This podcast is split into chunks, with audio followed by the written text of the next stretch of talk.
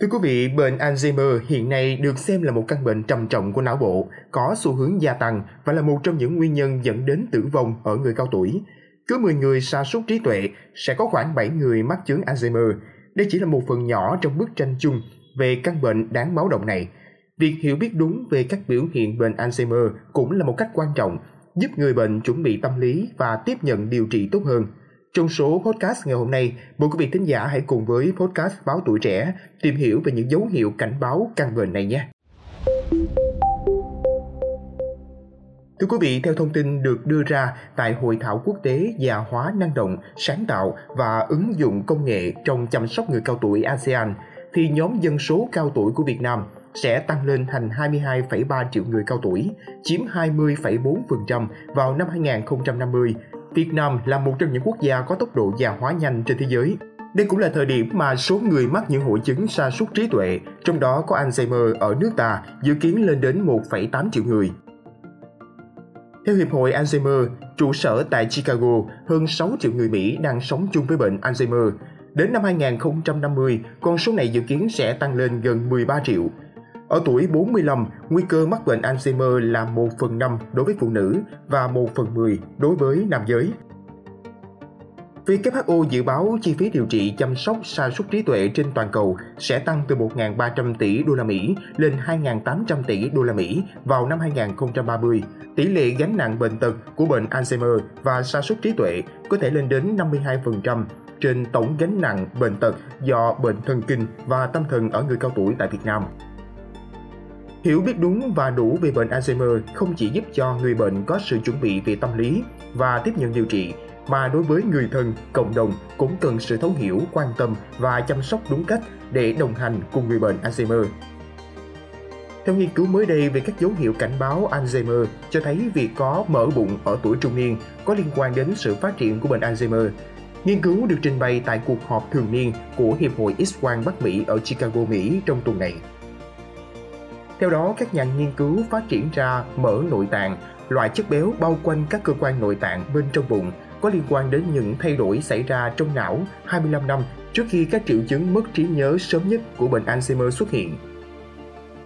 Tiến sĩ Masha Dolasahi, tác giả chính của nghiên cứu, nói với hãng tin UPI rằng điều quan trọng là phải hiểu vai trò của chất béo ẩn này trong việc góp phần gây ra tình trạng viêm cấp độ thấp và bệnh Alzheimer tiềm ẩn nhóm của tiến sĩ Dolasahi đã phân tích dữ liệu từ 54 người tham gia có nhận thức tốt trong độ tuổi từ 40 đến 60 với chỉ số khối cơ thể BMI, thước đo béo phì trung bình là 32. Những người này được đo lượng glucose và insulin cũng như các xét nghiệm dung nạp glucose. Họ cũng được chụp MRI bụng và não để đo khối lượng mỡ dưới da và mỡ nội tạng, đo độ dày vỏ não của các vùng não bị ảnh hưởng trong bệnh Alzheimer. Ngoài ra, 32 người được chụp PET-CT, loại chẩn đoán hình ảnh đặc biệt giúp tiết lộ cách các mô và cơ quan hoạt động để kiểm tra bệnh Alzheimer. Tiến sĩ Dolasahi nói rằng bệnh Alzheimer được phát hiện ở tuổi trung niên và là giai đoạn khởi phát của bệnh lý. Nếu người bệnh ý thức được việc thay đổi lối sống, chẳng hạn như giảm cân, sẽ giúp họ điều trị bệnh hiệu quả hơn và ít tốn kém hơn. Mặt khác, để ngăn ngừa béo phì và tích tụ mỡ trong bụng, bà Dolasahi cũng nhấn mạnh tầm quan trọng của việc duy trì chế độ ăn uống lành mạnh và hoạt động thể chất thường xuyên. Thưa quý vị, bên cạnh đó, Nhật Bản cũng phát hiện các đặc điểm di truyền của những người dễ mắc bệnh Alzheimer thông qua việc nghiên cứu các tế bào thần kinh não được tạo ra từ tế bào gốc đa năng cảm ứng IPS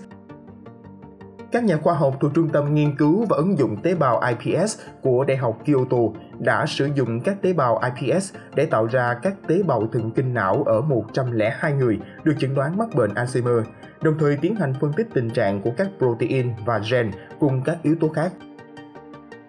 Nhóm nghiên cứu cho biết họ đã phát hiện ra 496 liên kết của các đột biến gen có liên quan đến các protein bất thường, đồng thời xác định được 8 gen kiểm soát số lượng các protein bất thường này.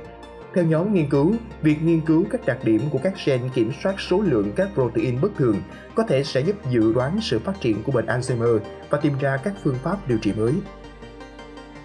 Giáo sư Haruhisa Ino, trưởng nhóm nghiên cứu cho biết, Bằng cách xác định chính xác các gen gây bệnh Alzheimer, việc chẩn đoán và điều trị sớm căn bệnh này có thể sẽ khả thi. Ngoài ra, giấc ngủ ngắn ban ngày kéo dài hơn hoặc diễn ra thường xuyên hơn cũng có thể là dấu hiệu báo trước bệnh Alzheimer ở người cao tuổi. Cụ thể, theo báo Guardian, các nhà khoa học đã theo dõi hơn 1.000 người với tuổi trung bình là 81 trong nhiều năm để có thể đi tới các kết luận nghiên cứu vừa công bố.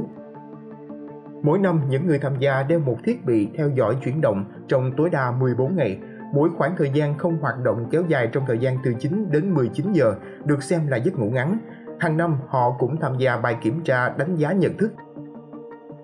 Tại thời điểm bắt đầu nghiên cứu, 76% người tham gia không bị suy giảm nhận thức, 20% suy giảm nhận thức nhẹ và 4% mắc Alzheimer.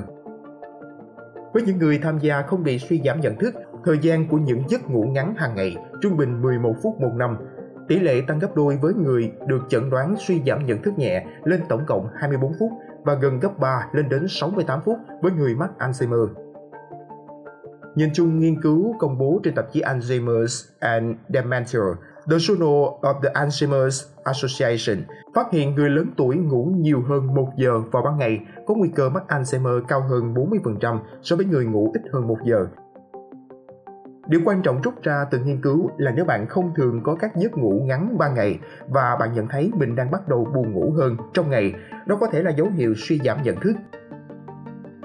Mong là số podcast ngày hôm nay đã mang đến cho quý khán giả những thông tin bổ ích, xoay quanh những dấu hiệu cảnh báo bệnh Alzheimer. Đừng quên theo dõi để tiếp tục đồng hành với podcast Báo Tuổi Trẻ trong những số phát sóng lần sau. Xin chào tạm biệt và hẹn gặp lại.